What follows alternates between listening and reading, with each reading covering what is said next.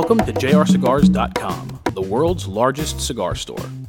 We boast the internet's widest selection of premium hand rolled cigars at the guaranteed lowest prices.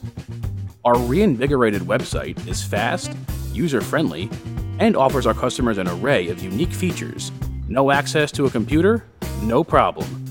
Download our Shop JR app in the Google Play Store or our Steals and Deals in the App Store, and you'll have access to our extensive selection at the tip of your fingers. With the fastest low cost shipping in the industry, JR Cigars guarantees same day shipping if you order before 3. This is jrcigars.com. All of the cigars, none of the hassle.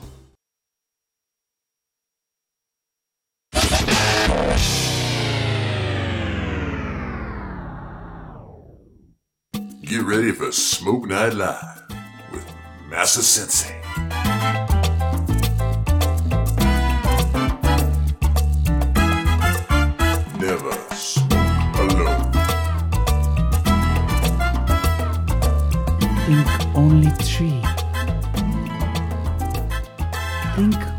Only three. Daniel-san, What? think only three. Wax on. Wax off. Konnichiwa. Konnichiwa Dojo. How are you doing tonight? Oh, I'm not. I'm gonna stop that right away because that's really offensive. Me doing a uh, Japanese. I don't even know what accent that was. Japanese impression. Welcome to Smoke Night Live. This is episode 207. Guys, this is a huge week. We've got Rocky Mountain Cigar Fest coming up, but uh, equally important, maybe more important, maybe less important. I don't know. We have the uh, the bonsai that will be released at Rocky Mountain Cigar Fest. Here it is. This pack has been opened, so it's not quite as compact as it would be. But look at this little ch- chunk it's, it's of like a. a little grenade. It's like a little grenade of Trying to flavor. hurl it. A grenade of flavor that we're going to release upon the public. This is a 4x50. I'll show you the cigar. 4x50. This cigar is, you guys are going to be surprised. We, it took us so long to come up with this cigar that smokes as long as, just about as long as most premium cigars do and packed with flavor. Uh, Aganorsa leaf. Um, Jordan, what can you say about I this think thing? it'll burn for a good 50 minutes, maybe even an hour. yeah, but you, but for the price, you, you don't have to do that. like 550. it's five dollars and Get at fifty The bundle will be fifty five bucks. You'll be able to get these this week at Rocky Mountain Cigar Fest. So here's the deal. There's going to be some available at our party for guys that come to the party. Um, and then there's going to be some available at Rocky Mountain Cigar Fest, which is super cool. So you can buy it there. Um, but then uh, 300 of them. So that'll be 50. We're going to set aside 50 of them for our party and for the uh, Rocky Mountain Cigar Fest. 50 bundles. And then uh, on Wednesday, that would be um, Wednesday the 28th. Uh, we will release them online through Payless Cigars and Pipes. Um, they're the folks that own Smoker Friendly, super great guys. We did the feng shui with them last year, and they are totally ready this year for the release. Because a- as you know, last year the feng shui. We like to crash servers. last year, uh, I don't know, Jordan. While I'm lighting this, if you want to tell people what happened, it was. It was a little hectic, you know. The the website was down for the first six hours, but that's not gonna happen this time. those poor guys. I felt bad. You know what? The bad thing about that was, and we shouldn't have done this, is they were trying to get ready for Rocky Mountain Cigar Fest. Right. So we we got to cut them. So we, we ended up doing the release right at the time that they were basically setting up for Rocky Mountain Cigar Fest, which was an oversight, and that's why this year we're not doing that. We're gonna release them online, you know, basically a few days later, on the 28th, so that they can be more prepared, be you know more focused on the release for you guys and whatnot. But these are 55 bucks for a bundle. And so if you liked our reviver that we did a couple years ago, you're gonna love this cigar. It's so This delicious. one maybe a little more meaty in profile. I think it's kind of like uh, bacony or like the charred, the bits on the when you get a pulled pork sandwich and there's still like Right. some of the shell on the outside there. the skin. You Oh, can that's what it really like. sink your teeth into it. These are gonna sell fast, Jordan. They're gonna sell out fast. I'm gonna buy like 20 of them myself. I. I'm buying a bunch myself too because I just I fell in love with this cigar when we finally got when t- with Terrence Riley when we finally got the blend that we wanted. We were just so excited about it, and then when it came, we were excited about it just through the blends that we made. But then when it came as an actual product, it the wrapper looked a little darker than the blends that we did. Everything kind of, kind of melded together. And so it I was a little nervous. I was like, "Oh, that looks a little darker. It looks a little bit darker than what we thought." But then we fired it up and we're like, "Oh, geez, look out. this it just hits every cylinder that you've." I've, if- I've just been chain smoking them in I the know, studio for the I last know. week. that's the thing. We had they they sent us some to like you know take pictures of and whatnot. And we've like burned through them, so I gotta buy some myself. Restock. restock.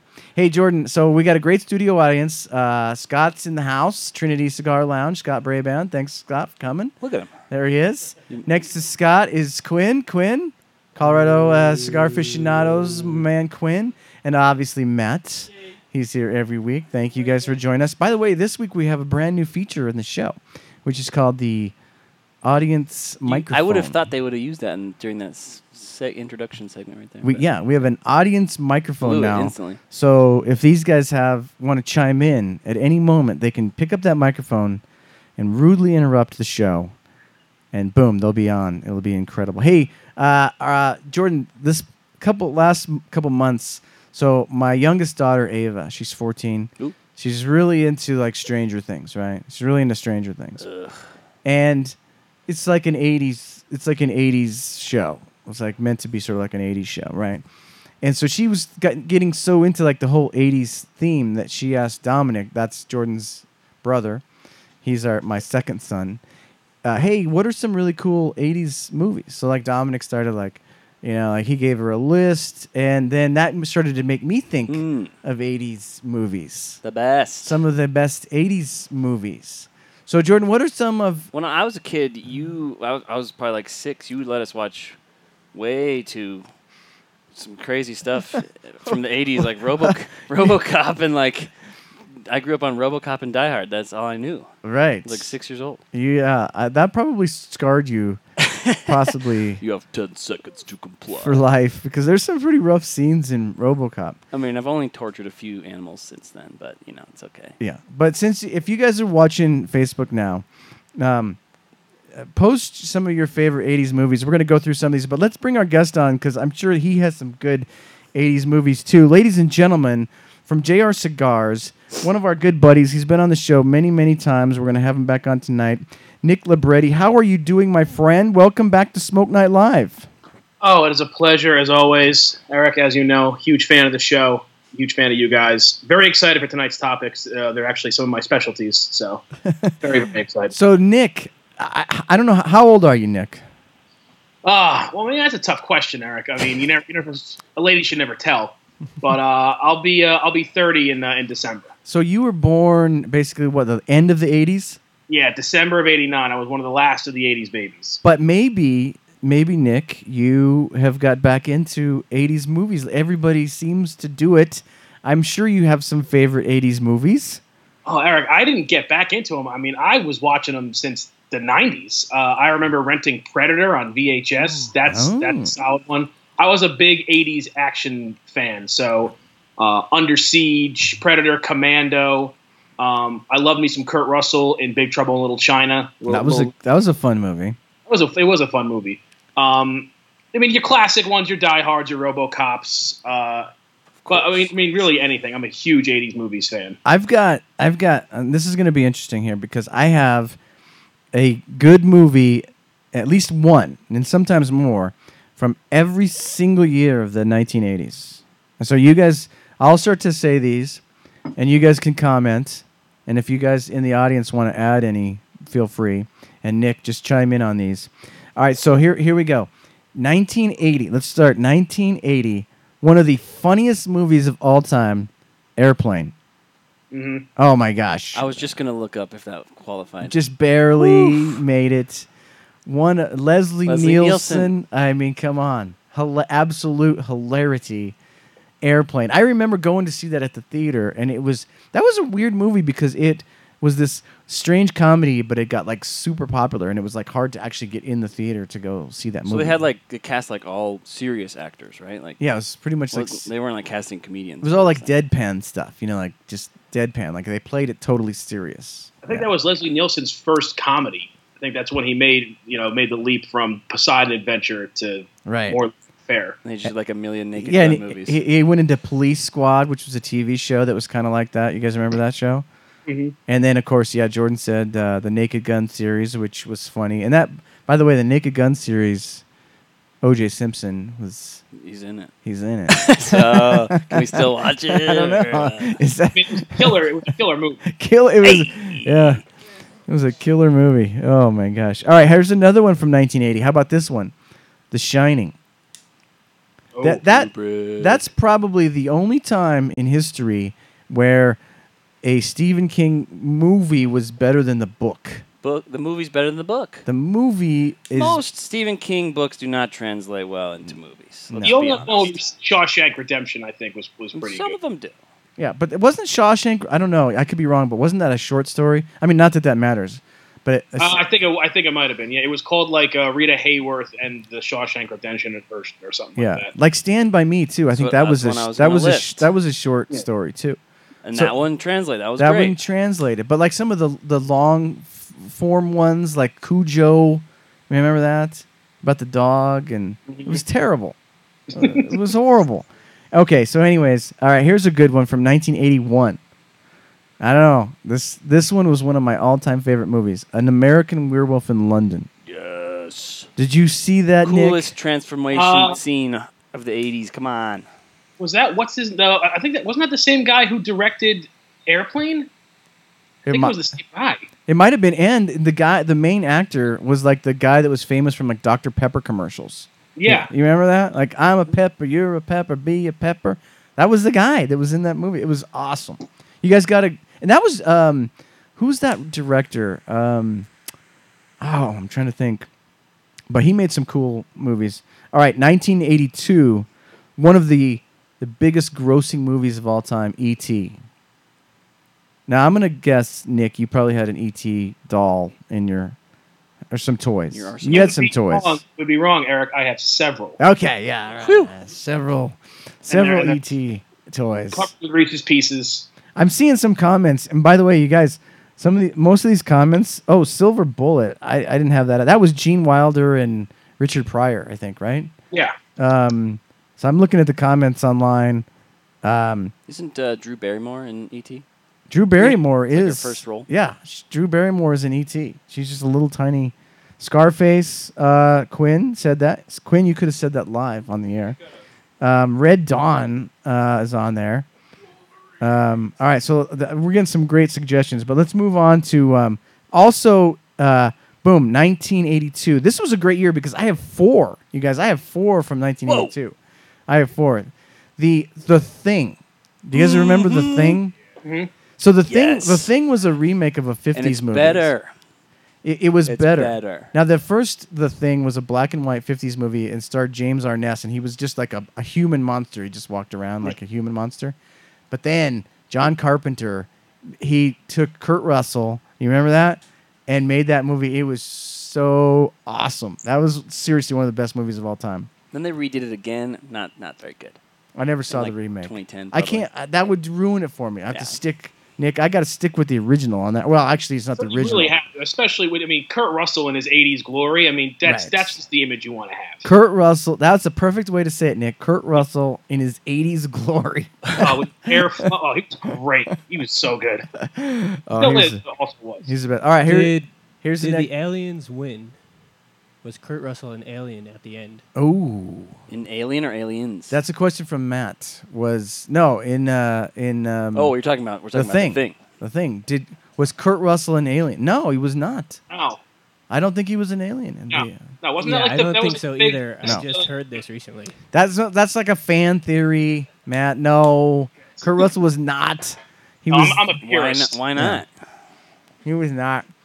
But man, there was some. That was like the height of like before there was CGI like effects, you know, and they like had to like do the effects like They're for real. Those are the best before- effects. Right.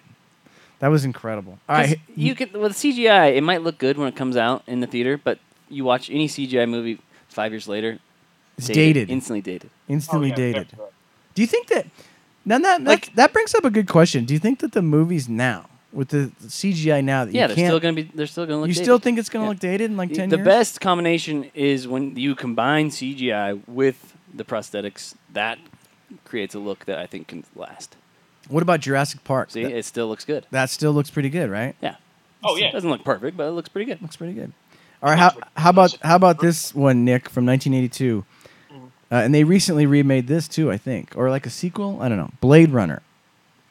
Blade Runner, one of the I, I watched the sequel and I really liked it. I the problem with the original is there's like so many versions. There's like the original, There's then eleven there's, like, versions. the director's cut, then there's this cut, and like I watched a few of them, and I always like, everyone. Oh no, like, everyone always told me this one is the one you got to watch, but I can't remember if I watched that one or not. Like there's two. There's one with an uh, uh, Harrison Ford narrates the entire thing. Then there's one when he doesn't narrate it at all. It's just very confusing. I think the original, just theatrical version, was the best. Was the best one, don't you think? I think that's the only one I've seen. And who who was who was the bad guy in that? What was the guy that played the bad Uh, guy? Rutger Hauer, I think. Did he ju- he just died, right? he Like, just died. like yeah. two weeks ago. Like yeah, great movie. Um, okay, the last one from 1982 is Fast Times at Ridgemont High. I mean, everybody had to get the checkered vans, right? Because of that movie. That's where the checkered vans. I'm sorry, I've never seen it. You've never seen Jordan. You've never seen I'm Fast sorry. Times. so many guys got haven't their seen start every in movie from the '80s. Nick, that's like so many guys. Phoebe Cates. I mean, Yeah, Nicolas how many how many Cage. people grew into adulthood and manhood with the swimming pool scene? Come on, let's get real. Scott Braband with a deep cut. Oof. Scott Braband's getting frisky over there, thinking about Phoebe Cates. I mean, I was 20 when I saw it for the first time, and I still hit puberty. Yeah, Sean Sean Penn should Sean Penn should have stuck with that kind of a vibe because he was funny in that show. He was Sean Penn. What the hell was his name in that movie? Don't tell me. Got too Um, political. Coley. Yeah, Spicoli, Jeff Spicoli. Yeah. All right, 1983. Okay, guys, this one, 1983. This is the year I graduated from high school. Not to date myself, but I just did. uh, a Christmas Story.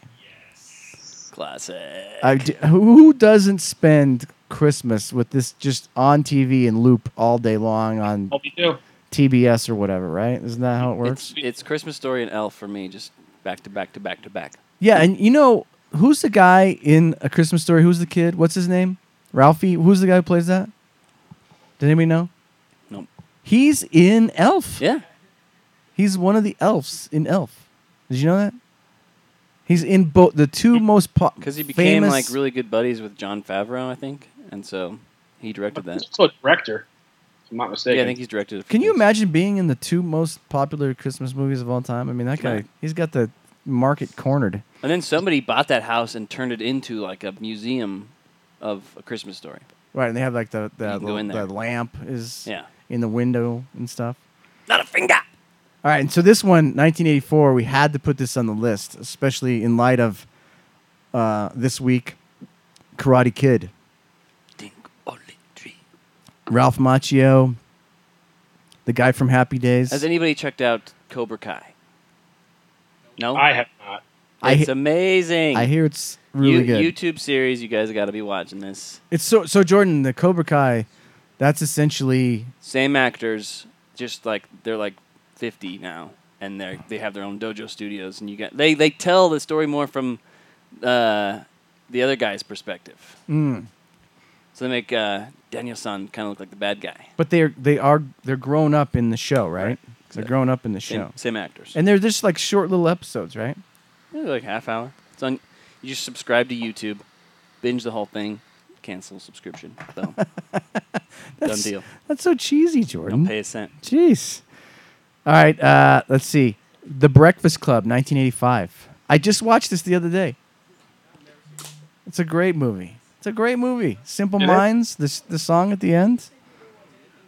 Never seen it. Nick, I know you were jamming to that Oh, song. you had Emilio Estevez. You had um, Anthony Michael Hall. I mean, all the all your classic '80s children were in that movie. right. Yeah, who's the um besides Emilio Estevez, who? was oh Judd? Uh, what's his name? Uh, not Judd Hirsch. Um, Judd Nelson. Judd Nelson. Thank yeah. you, Scott. Judd Nelson. Yeah, and then uh, Molly Ringwald. Right. Mhm. Yeah, that's a great movie. There, there was a whole bunch of those. Remember, there was Sixteen Candles. There was, there was what was the other? There was like Sixteen Candles, Breakfast Club, Pretty in Pink. The one with the bo- the one with the boombox. What was the one with the boombox? When he held the boombox up outside the girl's house. I can't remember that one. Oh, you're talking about Valley Girl. No, he's talking No. about say anything. Is that? Yes. Yeah. is that what Oh, we're say say anything. I don't know what year that was. Who? Yeah. That was definitely 80s. what year was Valley Girl, and why isn't that on my list? I think that's '90s, right? What year was no? That was like Nicolas Cage's first movie. His teeth were Yeah. he hadn't even gotten braces Hell, yet. His I teeth thought it were was like literally 90. pointing in every direction. All right, Quinn, what do you Uh, got? Say anything was 89. Say anything was 89. Can somebody look up Valley Girl for me? What year that was? Uh, 83. Oh, I should have had that on there. I love that movie, Valley Girls. One of my favorites. All right, um, here we go. 1986. I could only find one from 1986. Ferris Bueller's Day Off. Classic. Nick. Nick. Come Solid, on. so- I mean, solid. But Eric, I'm, I'm a little disappointed. You skipped in 1985, like the penultimate 80s movie, which is Rocky Four, Oh. where Uh-uh. he that- ended the Cold War. Is that the one where the robot is in the beginning of the movie? yes, like robot butler. has a, a black Lamborghini. He literally stops Soviet Russia, and they become Rocky fans. I mean, it's, I mean, it's just the an American '80s movie all the way through. I can't. I see. Like once to me, Rocky. Now that was in the 70s, right? The original Rocky, I think. one, I want to say '77, Right. '78, something like that. to me that was the the ultimate Rocky movie, and I, I can't I can't include any of the sequels in it. Just they just they didn't stand up, Yeah. Nick. I grew up on the sequels. My first one was Rocky Three with with um, Mr. T in it. Like that was my first Ah. Rocky. You gotta love Mr. T. He's kind of like an '80s Yeah, icon. Line with chains. He was great. right. Now I have another 1986 movie that we're missing out on. All right, Scott They're Braband. making another one. It's Top Gun. Oh. Back when Tom Cruise wasn't crazy. Yeah, that's that's an '80s movie. That's in Top Gun. Yeah, they're they're redoing that, right? Yeah. Okay. I, you gotta like that one a little more like ironically. It's not Ironically. It's not actually. It's like the worst thing ever. Whoa, whoa, whoa, whoa, it. whoa! There's nothing ironic about Maverick. That guy shot down four Russian jets without causing an international incident. That's true. he like like maneuvers, flies upside down, and like flips that other guy off in the beginning of the movie Yeah, in the I in mean, the plane. I think just that alone, Holy cow! that alone should probably It's ha- dangerous. made it made the list. All right, 1987. Here you go, Jordan. RoboCop. Yeah. RoboCop, That's my- 1987. Come on. Doesn't I don't think we've ever. By the topped way, that you know, since. do you know the the lead actor in that? What's his name? Peter Mueller. Is that his name? Uh, I think so. He is the guy. He's the guy that narrates uh, hand rolled the movie. what? Oh, really? He is, RoboCop is the guy that narrates hand rolled the movie. We should have done it in the Rambo Exactly. He's no, No, in, the in the RoboCop RoboCop. Yeah, voice. Or the RoboCop voice. Yeah. Somebody said Rambo on the Facebook. That's why I, I said Rambo. have ten seconds to roll that cigar. That's that's Bro, the what's the bad bad guy bot's name? It's Our like our T- TC one hundred nine or Yeah. something. C- CBD one hundred nine. No, that's Risty Reta. No. Uh, all right. Uh, 1988, the greatest Christmas movie of all time, Die Hard. Of course. Mhm. Absolutely. We were having that argument. Okay, I, I know it gets old, It's but good.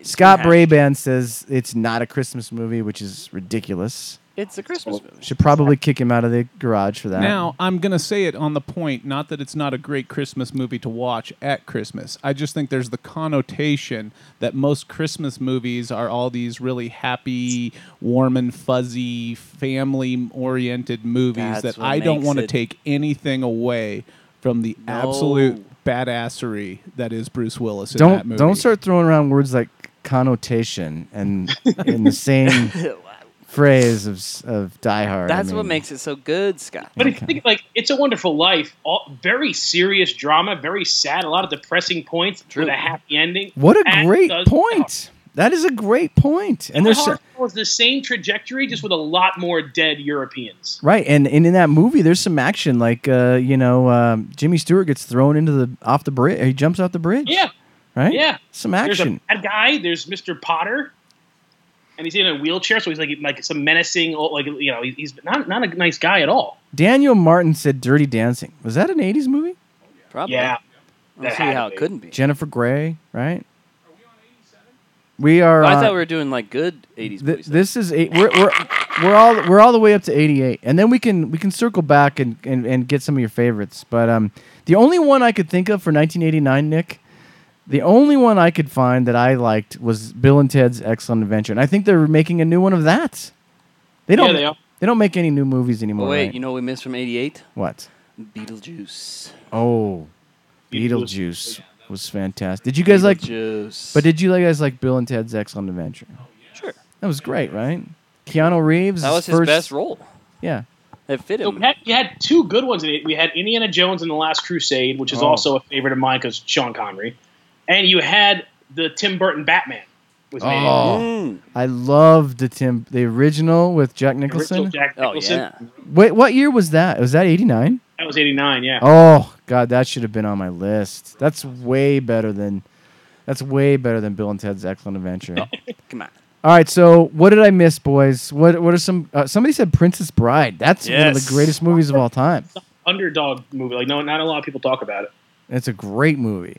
Princess Bride is good. S- National Lampoon's Christmas Vacation. Derek Rose said that.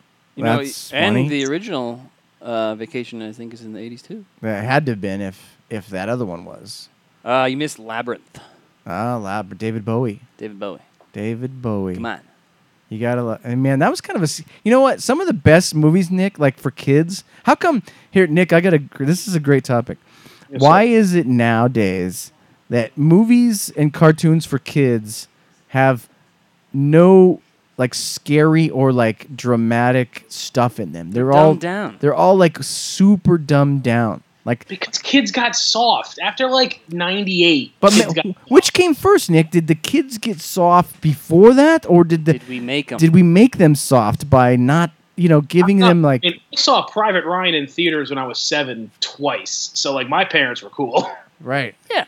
Like La- labyrinth was kind of scary. Labyrinth had some Well, scary I feel moments. like kids should know that there's some stuff. You know, there's like bad life- things in the world. Yeah, there's bad things out there, and then all they don't see any of this until they're like ten years old, and all of a sudden they they watch uh, Saving Private Ryan, and they go, i think that we could solve a lot of problems by allowing kids to watch robocop every morning from like the thirties. And Bambi, like the mother gets sh- not just like dies, she gets shot. right Murder in that movie. that's such a good point and even like snow white i mean like Yeah, the, the- there's a poisoning. Like th- th- a lot of screwed. And you know what? Those kids, that was the greatest generation that came out at that time. Those Right. were the World War II people. even The Land Before Time. The mom dies in like the first fifteen minutes. That movie was kind of scary. It's eaten by a T Rex. Come on. Yeah. Yeah like jordan's jordan's son beck my grandson way is into it. super into Watch that it now three. I watch it three times a day. So I'm gonna make sure that my grandkids are subjected to a, a horror and sadness. yeah, so yeah, they, almost you all know- the time. So did you? I can't remember if you got this or not, but the Evil Dead. Oh, Did you miss that? Evil Dead movies. Bruce Campbell. oh, Oh, Bruce Campbell's the best. Oh my god! And then they did Evil Dead 2. Uh, Yeah. They don't. You don't see this very often. It's basically the same exact, the same movie. They just remade it, but this time it's funny. Right, Brilliant. those were amazing. Why can't this? Like, what would wouldn't you say the '80s? I don't know. You guys tell me if I'm wrong.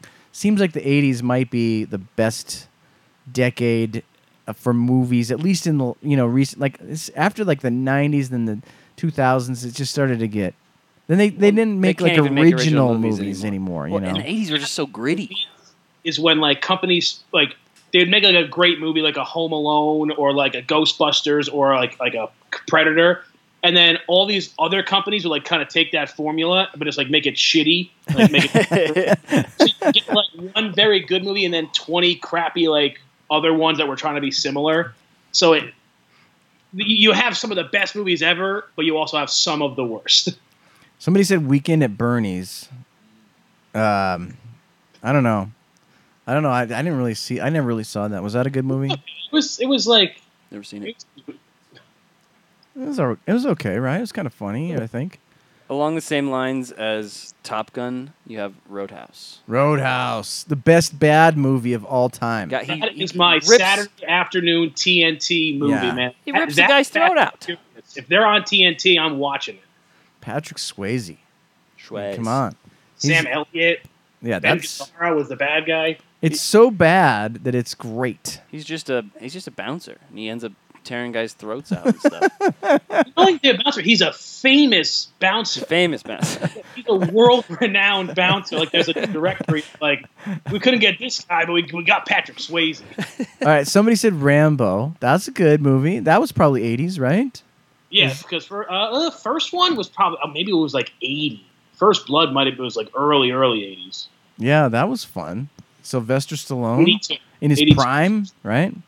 Now Oh, you yeah. guys, you guys are missing probably one of the greatest trilogies out there from the '80s. Really? Back to the Future. Back to the Future. Oh, yeah. that was epic. Michael J. Fox. Uh, Those ones did, was this like groundbreaking when they did it, but like the movie, the next movie just starts right up, like the same scene just continues on. you know what I noticed about those movies too, you guys, Scott? You know what I noticed about those movies is funny is like I I played them for my kids. Like, I- oh man, you got to see Back to the Future. It's just it's a really great movie we used to watch when we were kids. And I played it, and they're like, they're like they're like dropping like f bombs and like all kinds. Of things. It's like of, rated PG. I'm like, whoa, whoa, whoa, whoa, whoa, Mom whoa. tries to sleep with him. It's like a really it Yeah. has some moments. exactly. Well, like Jaws is rated PG. There's like there's Yeah. Mm. some boobs in that one. There's a lot of there's a lot of See, that's the thing. They Gore. changed. There was a point when they changed the rating system. Remember that, Nick? Like it, yeah, yeah, yeah. it was it was just PGR. There was just PG. There was there was G for kids, and then it was PG R, and then you know like adult movies. And then when they added the PG thirteen, that was later. So those early PG movies were sort of like PG thirteen movies.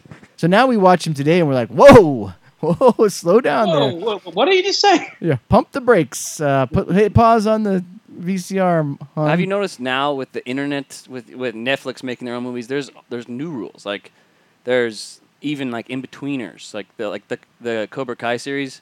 I don't know what you would call classify it as, but there's like you can throw f bombs in it, but you wouldn't see anybody like rip somebody's head off or something like that. That's kinda weird. There's different classifications. So like they're they're they're they're looser on It's the language. it's in between PG-13 and R. Uh, that, that's kind of a drag to me because I think like violence is like, I mean that's kind of like half the fun. You fun. think you'd go there first? You'd go there first, Yeah. right? Violence kids movies. Right. Like Monsters Inc. They probably you know they punch each other and fight. Like there's violence in those movies. That's a hilarious. F bombs. That's a hilarious movie. That was like Gremlins? Do we say Gremlins? oh Gremlins. Yeah, don't don't water. Don't. wa- I, most of the stories that I tell my grandkids are based on Gremlins. Like don't it's in the movie. don't Boom. don't water. Don't water the Gremlins after midnight. Don't water your bonsai tree. Yeah. All right. So if you guys like '80s movies, I appreciate all the input. Man, we got. I think we hit Pale Rider. The right. s- I don't think the right stuff was '80s. Somebody said the right stuff. That's not About an '80s uh, movies. the never-ending story. The Never-Ending Story. They did a lot of those like big puppet type movies for a while. Yeah. Giant dog ra- flying Right. around. By the Yeah. way, Dog Snake. by the way, Snake. that movie does end. Just so people. In, spoiler But the alert. story doesn't though. Spoiler alert. It ends three times. There's three of them. the, the story and the spirit live on. Hey Nick, uh, uh, let's talk a little bit about cigars. Uh, so we ran into you at the IPCPR show in Vegas this summer, and um, before we go to commercial break, I want to talk a little bit about the show.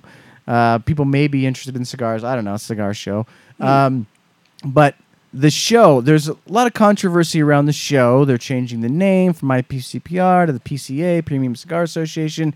They're going to add a consumer component cigarcon give me some of your thoughts on the uh, that's the big trade show in the industry. What are some of your thoughts being the guy that uh, jr cigars you're the, the guy that what, the largest cigar store in the world sends to the ipcpr what are your thoughts on a the show this year and b the changes?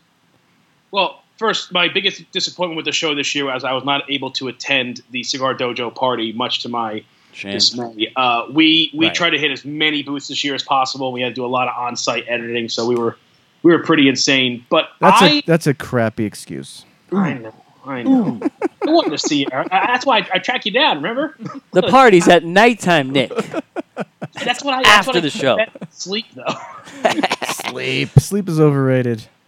No. Um, here's the thing. So I got a lot of mixed reviews when I talked to you know guys like you, manufacturers, about attendance and this and that. I thought you know attendance. I- I don't pay attention to that. I, I, I'm there for the cigars.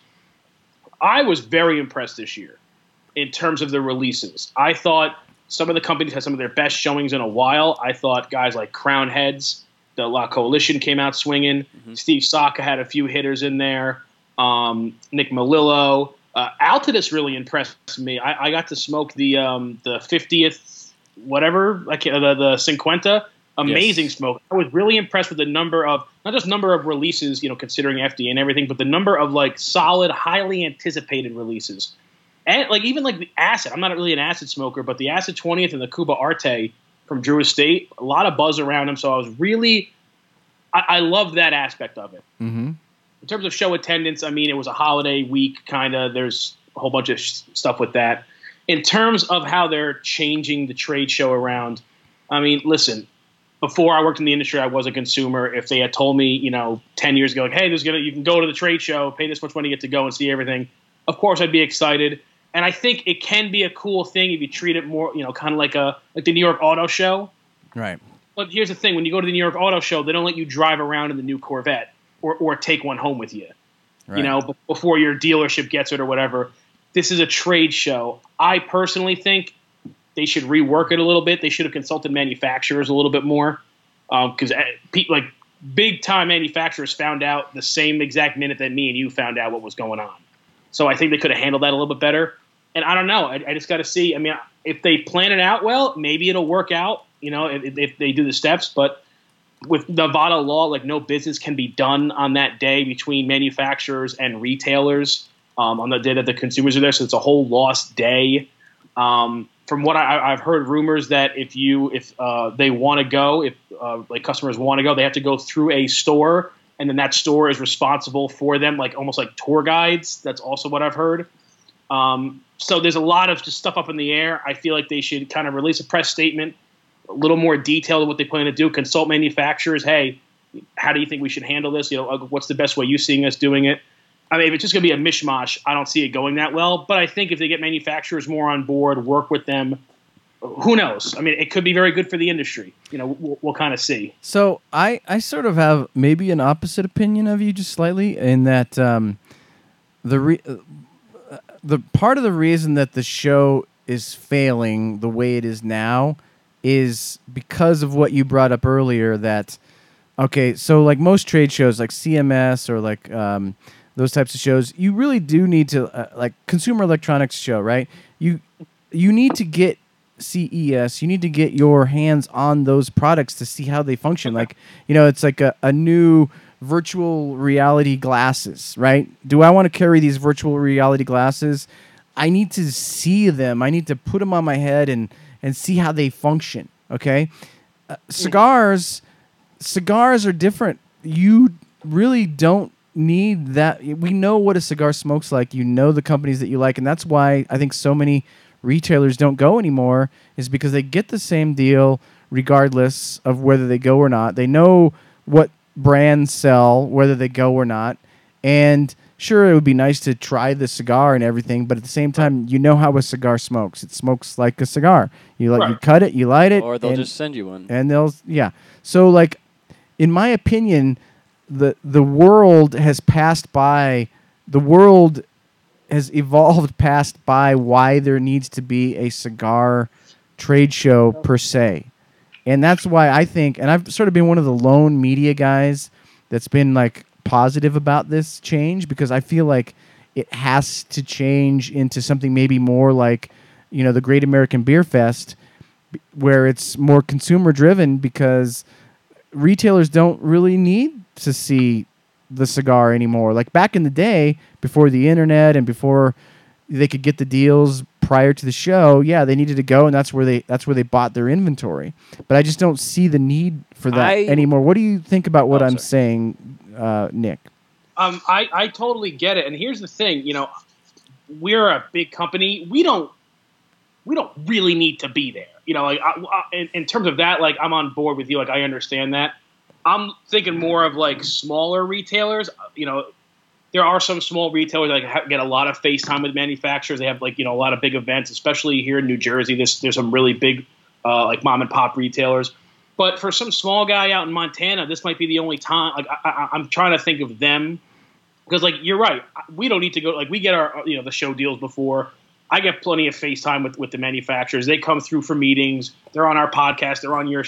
We get this to do that a lot, but smaller retailers from you know smaller shops who you know might struggle to get somebody in for an event or might you know really really need like a really good deal to, to bring somebody's cigars in i just don't know how it, it would affect them um, Right. but totally agree with what you're saying and I, I think it does need to change my biggest problem is that they just decided to change it without asking the majority of the people who they represent which was the retailers and the, the manufacturers That's true. Uh, Yeah. I agree with, with what you're saying, except for the fact that when you ask a group of people, you you never get like one guy's going to say that's the worst idea Yeah. I've ever heard, and the other guy's going to say that's the greatest idea I've ever heard.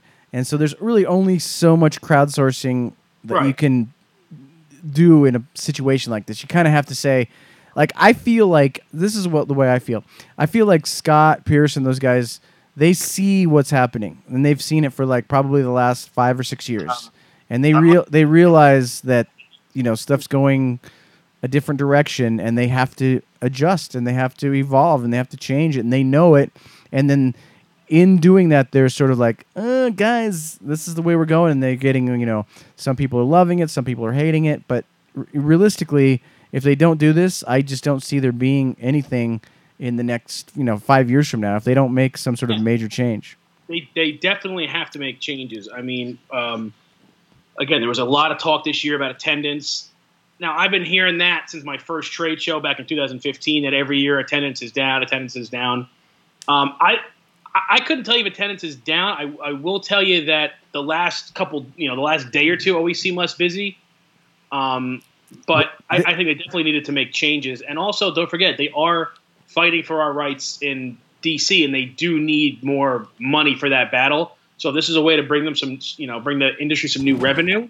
I mean, I- I'm totally on board.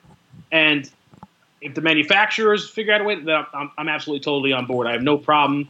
You know, customers are they're, they're, they're my customers too. Right. And, I- and and by the way, is and that's my only. Uh, I guess if I was going to be negative at all, is the the ten, the attendance thing. Um, I mean, I've been going to these shows for a little bit longer than you, not too much longer, but there was definitely day three and day four. Day day three this year was really like a normal day four, and day four, day four was literally it was just it was just the media. Well, like just And in- that was just it. from like interviewing people.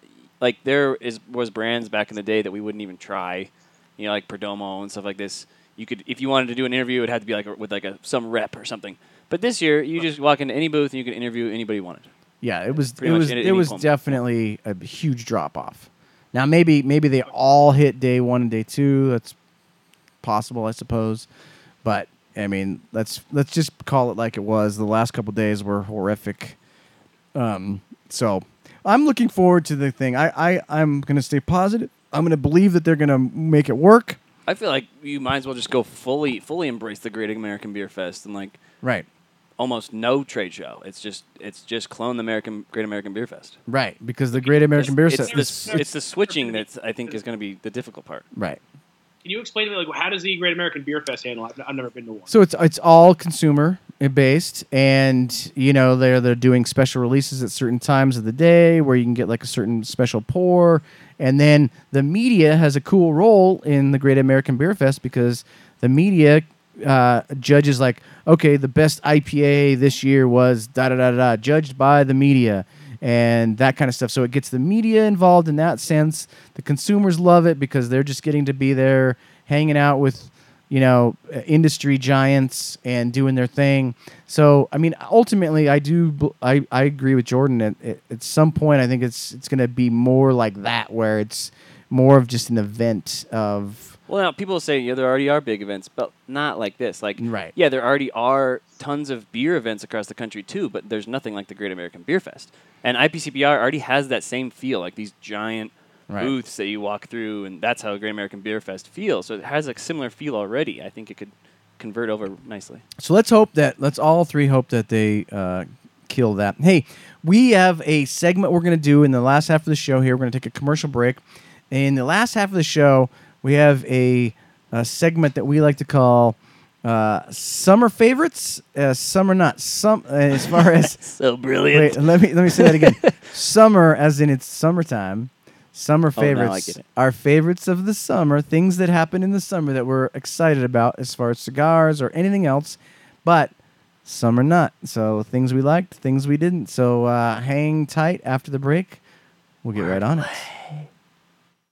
Here at SeriousCigars.com, we specialize in premium high end and boutique cigars, along with carrying a wide selection of the most popular cigar brands around. We have an array of premium cigars, accessories, humidors, cutters, and lighters. When new products hit the market, SeriousCigars.com is the first to have them available for sale. We offer a variety of promotions to all of our customers. As an added bonus, order by 3 p.m. Monday through Saturday, and your order ships the very same day. Our best in class customer service team can help with whatever you need. We are SeriousCigars.com.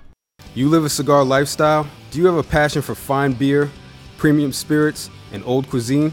If so, you are in the right place. This is Cigars.com. What makes Cigars.com unique? It's not only its superb selection of premium cigars, but the fact that it is powered by you. We will showcase special deals and features along with tips and tricks from industry experts to enhance your cigar lifestyle. A new era in cigars have arrived, and it starts here. I am smoking the bonsai right now, Jordan. So you're smoking the newest Dojo release. I'm smoking the original Dojo release. You're smoking a dogma, OG Dogma. an OG dogma. From By the way- one to sixteen Tho- those will be re-released in new packaging next week at Rocky Mountain Cigar Oh, Fest. It's gonna be cool.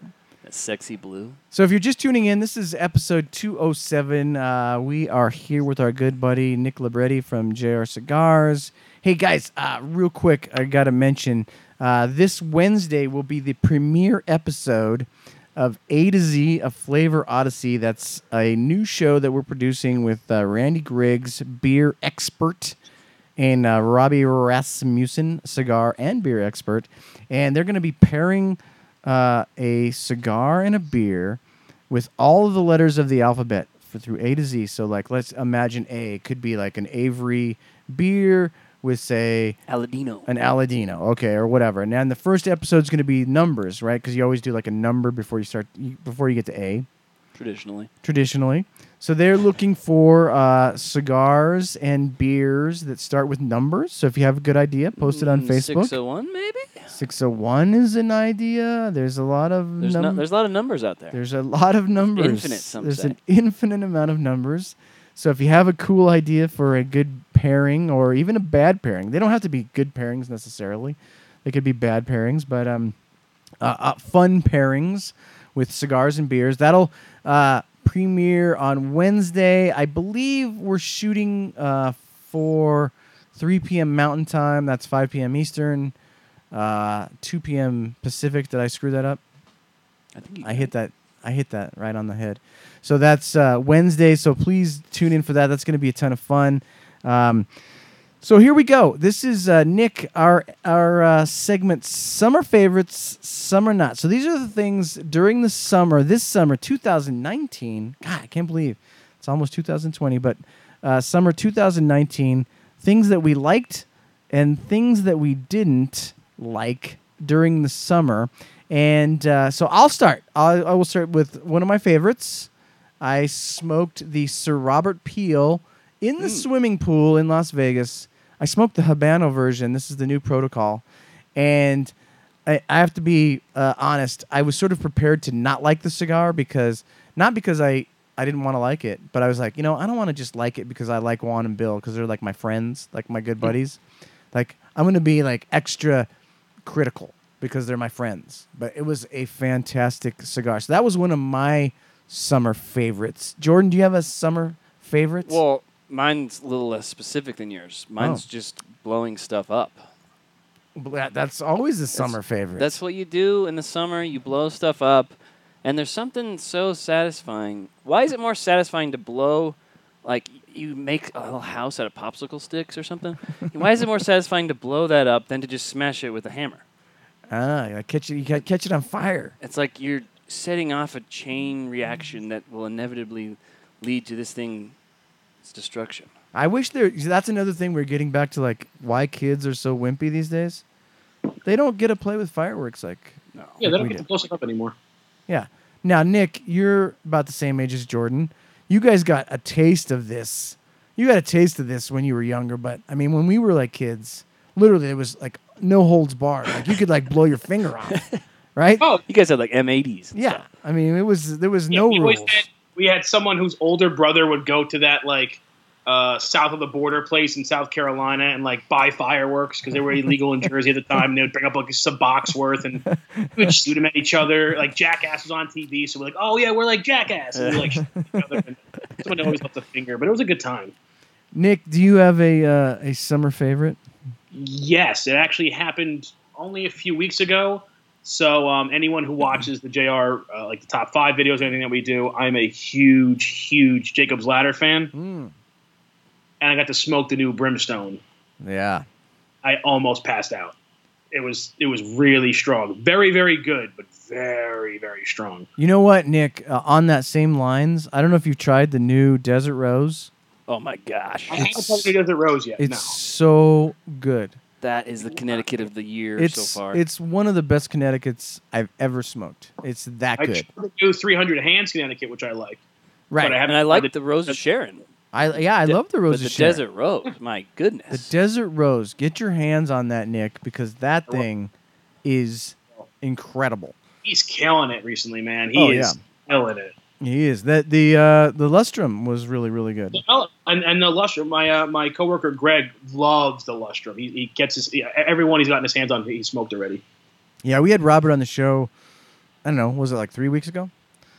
And um, man, I smoked the uh, lustrum at the JR Cigars Smoking in the Carolinas event.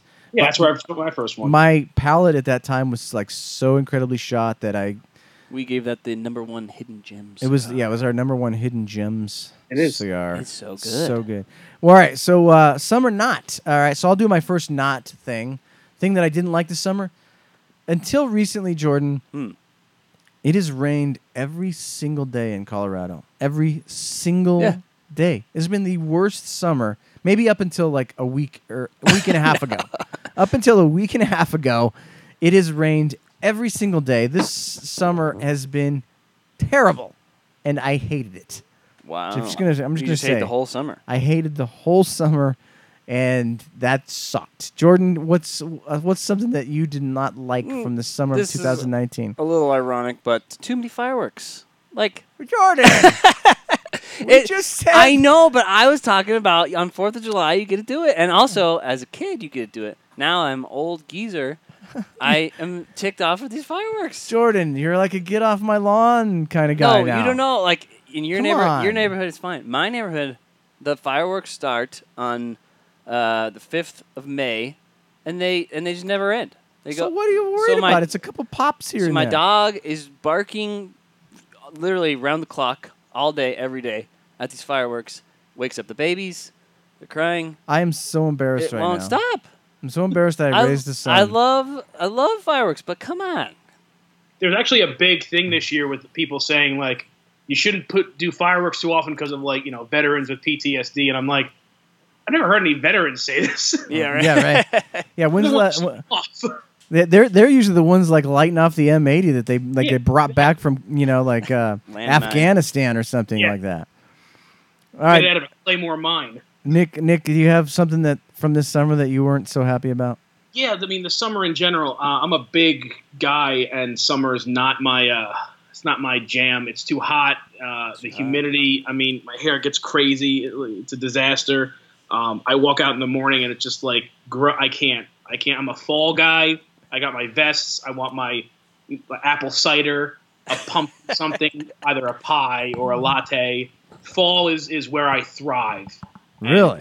And, yeah, I'm. I'm not. I'm really not a summer guy at all. Fall is scientifically the best season. So, you, Oh, so Nick, you, you don't it. like any summer, basically. I so what I, I like last week of April to like June 12th, and that's it. And then, I, Alright. and, I'm, and then I'm miserable till about like September 20th. All right, my next uh, summer favorite was the uh, was the Baka by Roma Craft. I had, I had, I, like, uh, um, Skip gave me a, a little sampler pack of the different Bakas that he had, and I, I just said I'm just gonna smoke like this really huge one. It was like a 60 ring gauge, which I typically don't like, and it was delicious. That was a fantastic cigar. That's definitely one of my summer favorites. You don't want to say Cuban-esque too often, but it was. I know. I hate saying Like that a word Cuban-esque, but it, it did have that really musky, interesting flavor that you don't normally get from Nicaraguan cigars. And I guess it's that Sumatra wrapper, but it was delicious. Jordan, do you have No, a? a Cameroon. I mean Cameroon. Sorry, sorry. Uh, Jordan, do you have a? Um, Well, I was gonna say uh, Desert Rose. You already mentioned that, but Ah. maybe I'll just you know Connecticut's in general. In the summer, you know, Hmm. in year-round Connecticut's are more of like a morning thing, but in the summer you can extend that Connecticut pretty much throughout the day. It's just so refreshing. So Oh, you're yeah. taking the uh, the, the Connecticut. You're just uh, saying I just go Connecticut's almost all day until the nighttime. until the nighttime. You're just creamy and citrusy. Like you pair it with like a mojito. Get out of here. Are you that way, Jordan? Are, are you that way, like with beer too, like as well, like? Start Like- to like- seasonal. wintertime you're like Little bit. imperial stouts I don't have to. Like, you know, I can drink a cold drink in the winter, and, and there's no rules. But generally, sure, drink some stouts in the winter. yeah i'm with you on I that one pick up the bourbon a little bit in the winter too. all right nick what's a another summer favorite Um, well, by chance, I actually became pretty uh, good friends this summer with um, Jon Huber from Crowned Heads. okay He like reached out to me. He's like, "Hey, I love your videos." We just started, you know, texting, and then I, you know, talked to him at IPCPR, and so he's been hooking me up with some some awesome Crowned Head stuff to try out. And I got to say, one of the another highlight of the summer and of the show, the La Coalition, the the team up with Drew Estate. Now, I'm a broadleaf guy, like through and through. I love Connecticut broadleaf, and that thing was a hitter, man. It smoked beautifully. Uh, I mean, I, I, I it was great when I got it there, but put three months of age, four months of age on that cigar, it, it might be one of the best broadleafs ever. It, it was a fantastic, fantastic smoke. that was in our uh, top 11 uh, most buzzed excited to smoke cigar list that we put out a couple few weeks Did you ago try one? i have not had it yet but jordan's jordan smoked it and he liked it so Yeah, there you go it's really good. really good yeah all right jordan what was uh, another one of your summer favorites jordan Mm. Cornhole. cornhole Come on. Come on, it's we wait all year long to play cornhole, and I then need to get my cornhole on. and then we punish ourselves by allowing Eric Espinoza I've been really and, practicing. and Tommy Lazuka to be a team, and they crush us. we need to take them down this year. you know, I've been that- practicing a little bit, not as much as I should. But that's the annoying thing about Eric Espinoza.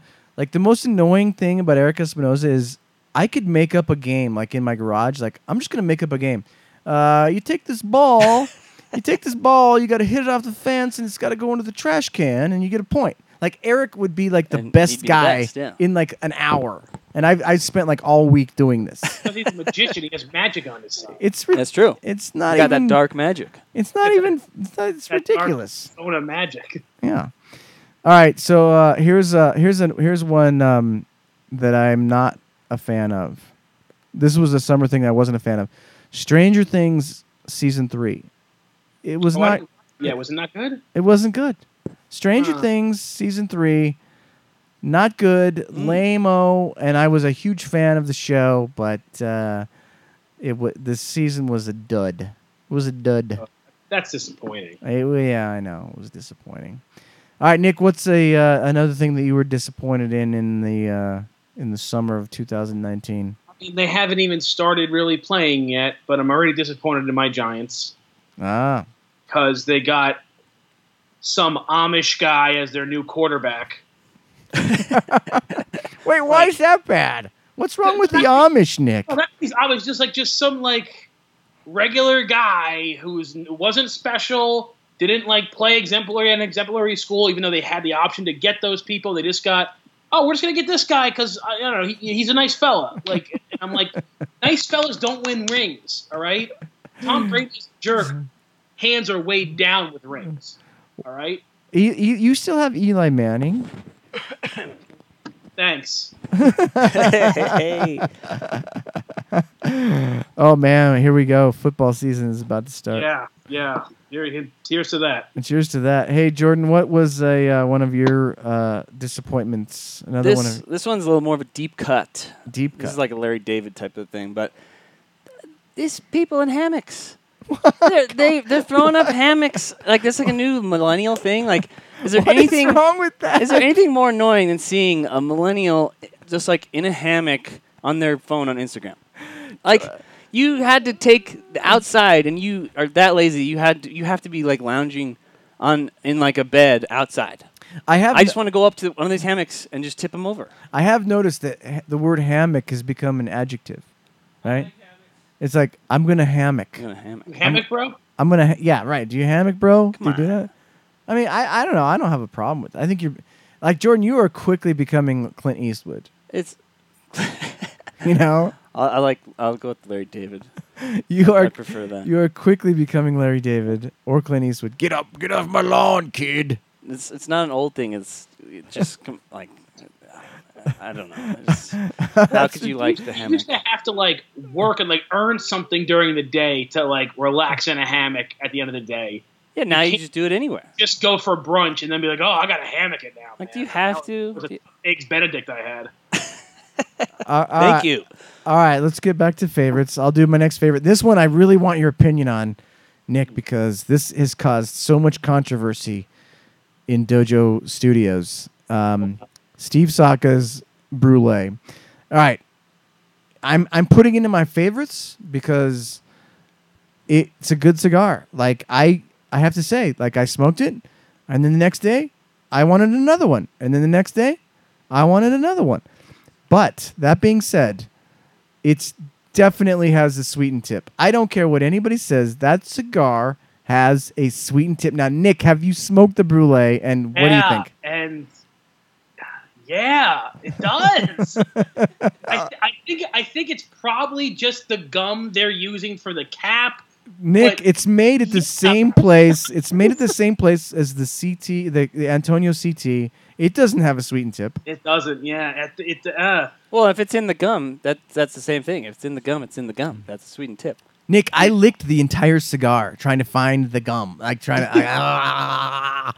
there's. It's like, don't you think? Like, I think I just wish Steve would have just said. Well, oh, sorry, it's go on. it's like an old school Connecticut, and those like had sweetened tips, Baccarat, and so you know? It's that's because he did come out and be like, you know, like, oh, everyone's saying that their Connecticut cigar is not your grandfather's. Like, this is exactly your grandfather's cigar. So This it is makes a- sense. Typical Connecticut. But I did smoke it the other day, and I, and I thought, I'm like, wow, maybe he just found some really weird Connecticut that's super sweet. I'm like, there's he wouldn't do this. Now and the even Now, to you- make that- it next thing you know, tomorrow Steve Saka's gonna have like four paragraphs on his Facebook page Right, of about course. why it's not sweetened. to make it even weirder, we originally were suspicious of the first Muestra de Saka Exclusivo having a sweetened tip, and almost everybody that smoked it on the dojo said, "Does this have a sweetened tip?" And then and we got the same thing. And I even asked Steve, and he ripped my head off for even asking the question. But now I'm like, the only two times I've ever smoked a cigar that I thought had a sweetened tip that didn't advertise it were those were both from Dunbar. so I po- Nick, I posted on um, Instagram when I was smoking it, and somebody said somebody responded. I didn't even, I didn't Yeah. even, I didn't even like you know like uh, Start it. You- start it. I just said, I just said, man, this is a really good cigar, or whatever I said. I don't even remember. And then somebody on Instagram was like, "Oh yeah, that's a good cigar. It's got a sweetened tip." And Steve commented, and he, you know, adamantly said, "There's, it does absolutely does not have a sweetened tip." But when I'm smoking it, like if I take the cigar out of my mouth and I set it down, I'm just sitting there like this, you know, like just thinking about it. Like I can still, like, like I can have that syrupy sweetness, like literally on my You have lips. have, him- you might have to have him on to explain it because yeah, it's it's it tastes similar to like you know remember the, like the Nat Sherman Hobarts and everything that had like a sweetened tip. It tastes similar to that, but like Steve wouldn't do that. You know, and if he's saying it's not, like I'm, I'm sure he has some kind of scientific explanation for why that is. But yeah, man, that that tasted sweet. I mean, I loved it. It wasn't like overly sweet, like it was. It was actually like infused. No. Yeah, it goes really well with the profile, actually. Yeah, no, it, it's delicious. It's it's probably out of that genre of Connecticut of just your average creamy, mellow Connecticut. It's probably one of the best ones I've ever had, along with the new CT. And I don't know if you had the numero uno, but I, that I've not had that yet, but I've had the CT. Yeah, which, um, which did not taste sweet at all. No, no, but it, yeah, it- it definitely. Now I'm, I'm thinking about it, and I was I was thinking about when I did, when I did my uh, video review the other day, and I'm like, this is sweet, man. I just thought maybe he found some like, super rare Ecuadorian Connecticut wrapper that had a natural sweetness to it. But now that you, like it makes sense, I, I don't know, man. I'm gonna- don't want to piss I'm gonna say that that is not possible. Well, tobacco, a lot of tobacco has a natural sweetness to it, but it doesn't linger on your lips. Like, I've never, yeah, uh, like a I've s- never experienced that. like that. a saccharine sweet flavor, like on your lips, like syrup. Right. I just I don't know. You could like lick off your lip. All right, uh, Nick, what is another summer favorite that you have? We'll just do a couple more of these. Um, let me see. Oh, I found a new beer this year. Ooh, This- I'm I a like little- them. It's a, it's a New Jersey brewer. I'm actually I actually drank it tonight. Um, it's called Carton Brewing, out of New Jersey. Nice. Um, and the East Coast Double uh, India Pale Ale, the East East Coast Double IPA, probably one one of the best beers I've had. I mean, I, I, the, one of the best beers in terms of the ones that you can find in the store.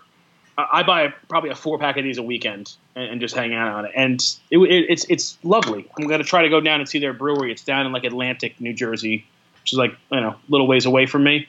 But yeah, I mean, anytime you find a new beer, especially one that you can get kind of regularly and that's priced well, I mean, that's always a win. How's the how's the beer scene in New Jersey? Heavy, Yeah. very heavy. A lot, a lot of breweries in New Jersey. So you- Um, you guys are coming along. You gotta you'll and we're trying. Uh, it, it's oddly enough one of the few things in New Jersey that there's not a crap ton of regulation about. Um, but now, like bars are starting to like push legislation because I don't know. It's it's easier to become a microbrewery where you can serve beer than it is just to become a bar. So they're pissed off. It's a whole thing. Uh, but no, well- the beer scene is strong. one of these years you're gonna have to uh, come out here and join us for uh, Great American Beer Fest because you would Oh, absolutely. you would we could we could bounce around. That'd be a good time. Bounce. That'd be awesome. Can you smoke around. there? No, you cannot smoke there. So All right, we'll, we'll figure it out. all right, Jordan, uh, you got a favorite? Another summer favorite? I, I went uh, four wheeling for the first time. Oh yeah, That was cool.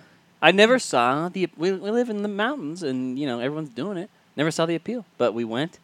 It was awesome. I didn't drive. You drove, but It was I was in the back seat. Yeah, we went on the, we, bouncing we around. went on a jeep tour. It was native jeeps, and they took us on like some serious, pretty serious. It was like a medium trail. It was like a medium trail because I'd never done it before. But like we had, we literally like Nick, like there was times when like the jeep would come up to like just like a giant rock, and you'd be like, "Well, there's no way we can get over this rock."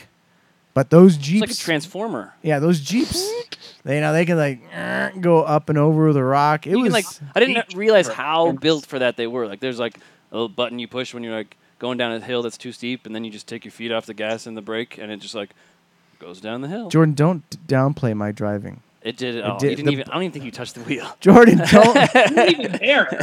don't downplay the Uh, skill. I'm, a, I'm a Jeep driver, and uh, when I first got it, I, I had driven a, a 2001 Ford Taurus for years that was just absolute garbage. Uh, but when I got my Jeep, I remember like just plowing through like huge, huge like flooding puddles, like you know parts of the street that were actually flooded and closed down. Driving through a couple inches of snow, it, it, they're just fantastic, especially in New Jersey where the and you know Colorado too, where the weather changes so much. They're one of the best cars for that. You got to go through more than a couple inches of snow.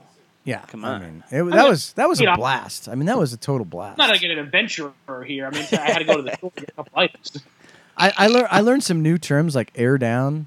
You know, You got to air down. You gotta air down. Then when you're done, you got to air back up. You gotta air back up. You gotta like take your, Classic. you take your tires down, down to like a low pressure, like 11 pounds per square inch, and then like you can get over like any rock in the world. But then when you gotta drive on the highway again, you gotta air up. You gotta air those things back get up, it back baby. to like 35 or whatever. All right, uh, here's a um, here's a thing I didn't like this summer, you guys. This is a summer not favorite. Uh, so much negativity about the IPCPR this summer. I mean, like literally every Cigar Media Association, whatever the cigar media guys, they're so negative about the IPCPR guys. This is our industry. Let's industry. see what happens here. Let's give it a chance. Let's be a little bit more positive. Out of everyone who has a bad experience, how is it like guys like like, like the media guys? We go, we talk to the the manufacturers, we go to the parties, we get free cigar. Like why? Like out of everyone, we're, we're having the best time. I don't know why they're miserable.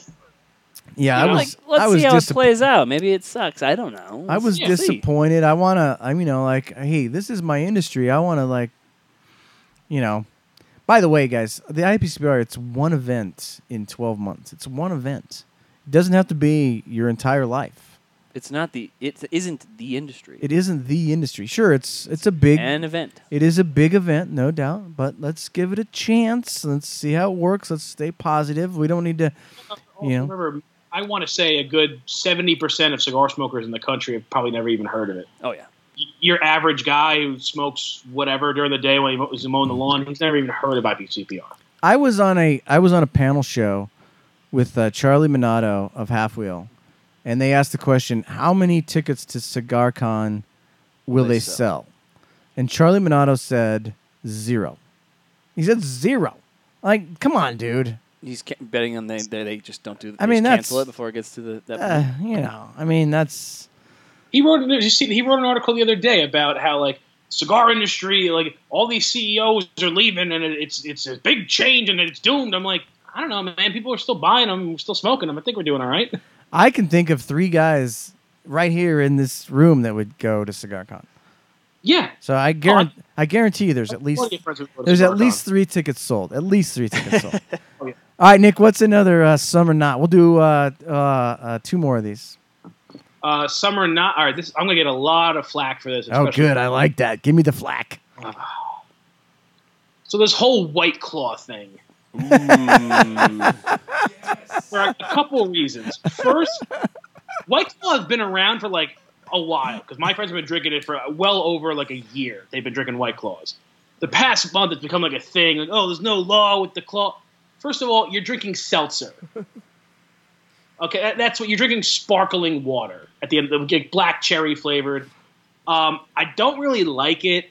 I think it's okay, but what I really hate about it is like this explosion where all of a sudden in the past four weeks, like ten companies have announced like Natty Ice hard seltzer, seltzer. I'm like Four Loco, stick to just making drugs like you've been doing. And, and, and all of a sudden it's like this big thing like like hard seltzers. Like I don't know. My mom drinks seltzer. Like it's a like it's it's not a. It was never like a cool thing to drink. It was just like something Yeah. you just had. Like it was, uh, seltzer just existed. That's because everybody's doing keto and they need something to drink. Somebody told me though, Jordan, that um, a White Claw. So White Claw has 100 calories. If you drink on White Claw, it's 100 calories. If you drink a a natural light like a beer, it's Yeah. ni- it's 90 calories. It's like literally less calories. But I think it's because for the hundred calories for the White Claw, it's much more alcohol than, than the Natty Ice. And the and it's about with keto is about the carbs, not the calzones. Carbs, Yeah, you know what, well, then- carbs. Dude, if you're worried that much about your weight, then like don't drink. like go for a run. Well, Go drink for a run. drink some whiskey. You can- Come on. Yeah. Uh, White Claw. All right, so that's is keto right here. that's a summer knot. All right, Jordan, what's your s- summer knot?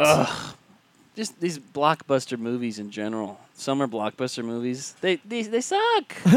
They're all comic book movies. Come like it's the same thing every single time. Or or there's or a Toy Story 4, we're on Toy Story 4 now. Or Disney's just they have to just recreate their entire catalog. That's the the top 5 grossing movies of the year are all from Disney. And they're all stupid comic book movies. Come on. Enough. Home Alone. Disney just announced they're redoing Home Alone. I I'm gonna guess that Nick's he's a comic book movie fan. Thankfully, Quentin Tarantino came in, saved the summer with Once Upon a Time. Is that gonna be one of your summer favorites? Is that what it's called? Nope. Well, Uh, he's getting a lot of flack now too because of like he made like Bruce Lee. I, I didn't see it yet, but apparently, however he portrayed Bruce Lee is getting like a lot of flack now from like from people like, who his knew daughter. Bruce Lee. Kareem Abdul-Jabbar is pissed. It, Right. it was funny. If you see the movie, like I don't see how you could have a problem with it. It's hilarious. I imagine it was very similar to Inglorious Bastards, where it was just like a very odd Don't give away the ending now. version of history.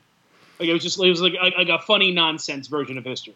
All right, That's so what J- I imagine it is. so Jordan, your summer not is typical is modern day blockbusters. Summer blockbusters. Summer blockbusters. All right, this is the last one. Uh, last uh, summer favorite for me, Pennsatucky, baby. We came out with the Roma Craft Pennsatucky. Fantastic cigar. Uh, sold out in a couple days. That was a fun project. Uh, Nick, give me your last summer favorite.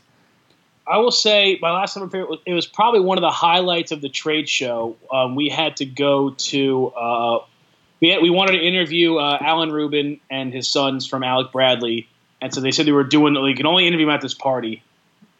You were I saw you there. Right, right, Uh, right, right. Me, my me, and my coworker Greg did not like. You know, we were very big. Like, we did not want to go out to a party. We're like, all right, we'll go. We'll go for like twenty minutes. You know, do our interview and then leave. We get to this building. There's a guy with a headset with a clipboard. He's like, oh yeah, come to come here. You know, we're gonna go upstairs. Walk upstairs to an elevator. Then like there's a secret elevator. We walk into this amazing penthouse with like uh, a, a Picasso on the wall Right? like dirt. Like Macallan 18 was like their well whiskey, and me and Greg are like wearing like crappy Walmart shirts and jeans, and we're like, yeah, we'll stay, we'll stay for like a little bit. yeah, the, like the chef was like the lady who ran like all of Mario Batali's restaurants. Yeah, see. That was see, that used to be the highlight of my Vegas trip was going to um, Carne Vino. That was like the highlight of my Vegas. That was my favorite restaurant in the world, and it was one. Of, and she was the chef there. It was one of his restaurants. So I, I got to have a little taste of that similar kind of food there. Uh, but it was an awesome time. And that was probably the one of my, besides the actual show floor, probably one of my more fun nights. Plus, because then I was just in a hotel room working. plus that night we got to see, you know, Lars Teetons perform Cow- Yeah. Cowboy That Rebel. You gotta put in the work. that was that, was- was that an was- experience. That, that, that's the word. An experience is a perfect word for that. All right, Jordan, what's another summer? What's your last summer favorite? My last summer favorite is gonna be next week at the dojo party Oh, in this yeah. very spot. Yes, It hasn't happened yet, that's gonna. but I can already tell it's gonna be one of them. Let's let's try. Uh, uh, I don't want to leave anybody out because I already got phone calls last week for leaving people out. So let me try to think of the people that will be here. Erik Espinosa, obviously Terrence Riley because we're doing the cigar with Terrence Riley. Erik Espinosa, Juan and Bill will be here, And Kevin, maybe. Uh, and Kevin Keithan, Glenn Loop, Matt Booth, Robert Caldwell, Tommy Lazuka, Klaus Kelner, Nick Melillo. I mean, it's going to be a cavalcade. Uh, now, I guarantee I We just almost had Abe Dababneh. yeah, Abe had a problem. He couldn't come. He had his tickets, but he couldn't come. It's going to be literally a cavalcade of stars. By the way, guys, that show is going to be Thursday, not Friday. So next week we will broadcast on Thursday because everybody will be here in studio to do that show.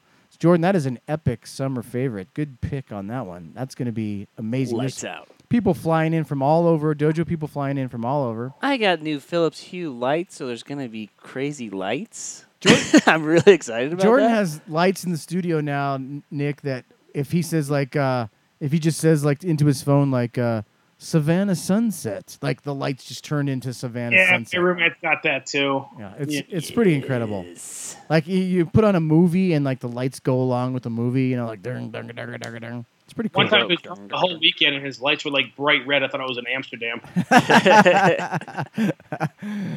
okay, uh, this is it. The last one. My s- summer knot. Um, I had the ninety dollar Cohiba Spectra, and Vector. Spectre. Dang near Kellner. not good. That is Oh. a ninety dollars cigar that I would definitely never pay for in my entire life. Tasted uh, sort of like a uh, I don't know a sweetened Sweet and tip, huh? grocery store. No, not in a good way though. Like the brulee, the sweetness didn't bother me. Right, subtle.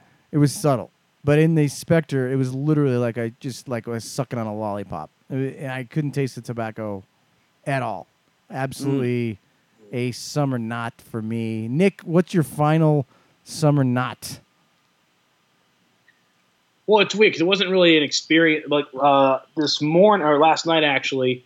Um, so I, I, I, for my job, I need to be, you know, kind of plugged into all of the cigar media outlets, you know, and the news guys. You know, you're one of my biggest, uh, and then Half Wheel.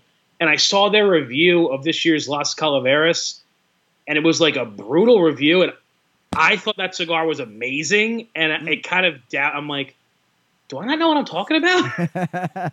you questioned your judgment for a second. They gave it a really low score, and I'm like, man, I've smoked like a lot of these this summer, and I, I thought it was one of the best since the original. What'd they give it? They gave it an 80. Ooh. That's pretty low. Because I was gonna say for them, you know, you For get like them, an like a 85. 80 that's pretty good. 86 You know, is not bad. for 88, 88, you know, like is is, is uh, would have been good, but they gave it an 80. Like there was a bad chalkiness to it, and I, I wouldn't recommend this. And I'm like, man, like this tasted just like the original Las Calaveras that I had, you know, in 2014, and I still remember that cigar because of how good it was.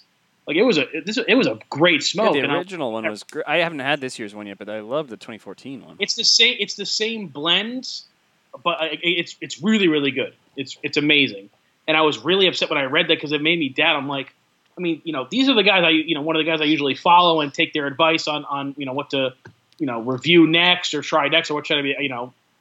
And it just like if they thought this cigar was that bad, I'm like, I thought it was great. Well, they've had, you know, they've, you know, they're they're very critical. So uh, that's good. Good on them. They stay to their guns. They're critical, but yeah, they, you know, they- sometimes they are a little overly critical. I know they were really critical of uh, that one protocol that they gave like a seventy-eight or whatever, right? What's that? Mhm. I love Protocol. Juan is one of the most fun guys I've ever seen in this industry. Yeah, and their stuff's really good. But hey, I mean, I can't, I can't, you know, I mean, half it's subjective. Uh, reviewing Yeah. cigars is subjective. Oh, it, it very much is. And so um, there you go, Jordan. What's your what's your last summer knot of 2019? I'm running empty here. Uh, I'm gonna go with just earwigs. They've been they've been everywhere. Japanese beetles. You got a Japanese beetles. I got ear. Every year there's like a new bug. That's like, oh, that's this. It's this Oh. year. It's in its prime this year.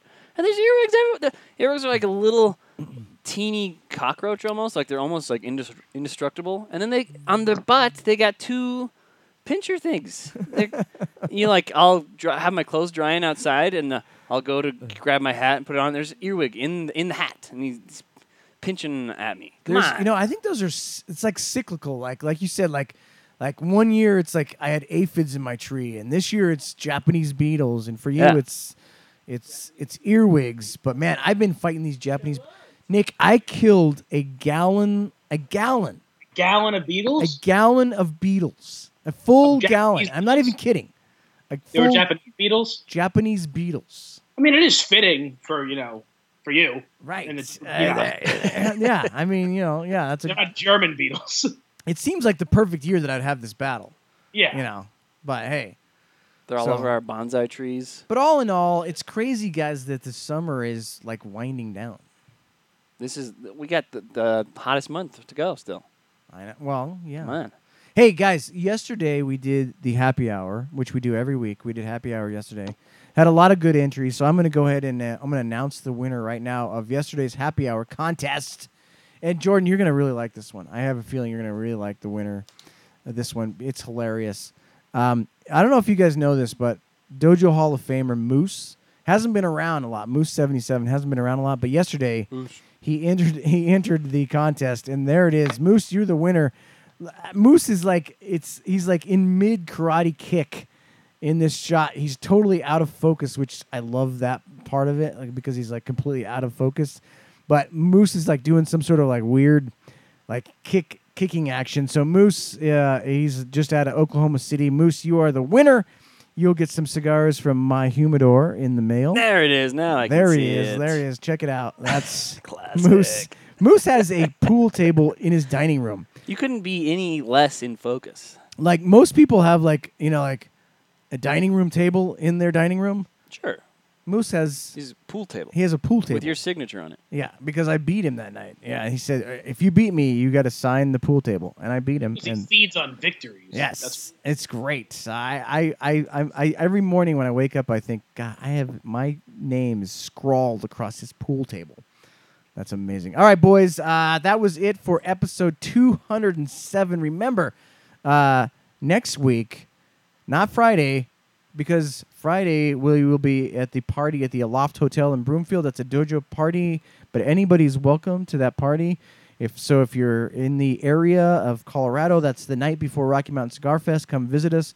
On Thursday night, we're going to be having a smaller party here in the studio where we'll be having a show. It'll be called the Cavalcade of Stars, where we'll have all those guys that I mentioned earlier Erik Espinosa, Terrence Riley, Tommy Lazuka, Klaus Kelner, Matt Booth, Robert Caldwell, Juan and Bill, Glenn Loop. I don't know who else will be here. Uh, I think Justin Andrews might be here. All those guys are going to be in studio. We're going to have them on the air that night. I know the. Uh, uh, Emmett from Blind Man's Puff will be here. The Developing Palettes guys will be here. Literally, it's going to be a cavalcade of stars. So make sure to tune in on Thursday night. That'll be a blast. Nick, I want to thank you so much for joining us on this Friday night Smoke Night Live episode 2007, brother. My pleasure, Eric. Always a pleasure to be on the Dojo Show. Love supporting you guys. Love working with you. And uh, we'll have to do it again soon. Yes, we will, my friends. Uh, don't go away, Nick. I'll talk to you after the show. Hey, guys, it's Friday night. This is the night that we hang out on the dojo and do now playing and show us what you're smoking, show us what you're drinking. Let's have a good time as we always do into the night because we're usually here till till very late. We'll probably get some cornhole going after the show. I know Quinn's ready. He's already thinks he's gonna win. So guys, remember until next week. Remember Never smoke alone. We'll see you guys next week. Hey, my friends, hope you enjoyed the show. Make sure you check out all the amazing features we offer at jrcigars.com. Join our JR Plus and get free shipping and exclusive offers for an entire year at one great price. Subscribe to our Cigar of the Month Club, and we'll send you five premium cigars each month, plus a sixth one if you're a JR Plus member. Lastly, download our Beat the Dealer app or play the brand new desktop version featuring a brand new slot game. You can win cigars and other great prizes while also taking advantage of exclusive daily deals. Experience all this and more at JR Cigar, the world's largest cigar store, just a click away.